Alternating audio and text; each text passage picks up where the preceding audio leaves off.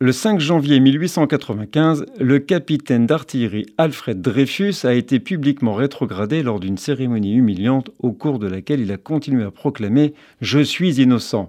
Il a été condamné au bagne à vie pour haute trahison et espionnage au profit de l'Allemagne. Il échappe à la guillotine en vertu d'une loi de la Deuxième République qui a aboli la peine de mort pour les crimes politiques. Jean Jaurès lui-même s'en étonnera à la Chambre des députés lorsqu'on ne l'est pas plus tôt fusillé plutôt que banni. Il écrira même, dans La Dépêche du Midi, que l'on a surpris un prodigieux déploiement de la puissance juive pour sauver l'un des siens, Jean Jaurès. Mais parmi les Dreyfusards, beaucoup de pacifistes de gauche et des chrétiens fervents comme l'écrivain Charles Péguy, mais aussi le grand quotidien conservateur Le Figaro, qui ouvre ses colonnes dès le 16 mai 1896 à un plaidoyer d'Émile Zola intitulé « Pour les Juifs ».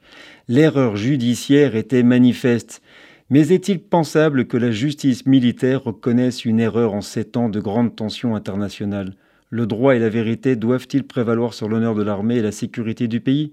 L'opinion publique va se déchirer pendant plusieurs années sur ces questions essentielles. En définitive, la démocratie et l'honneur de la France l'emporteront. Nous sommes le 5 janvier.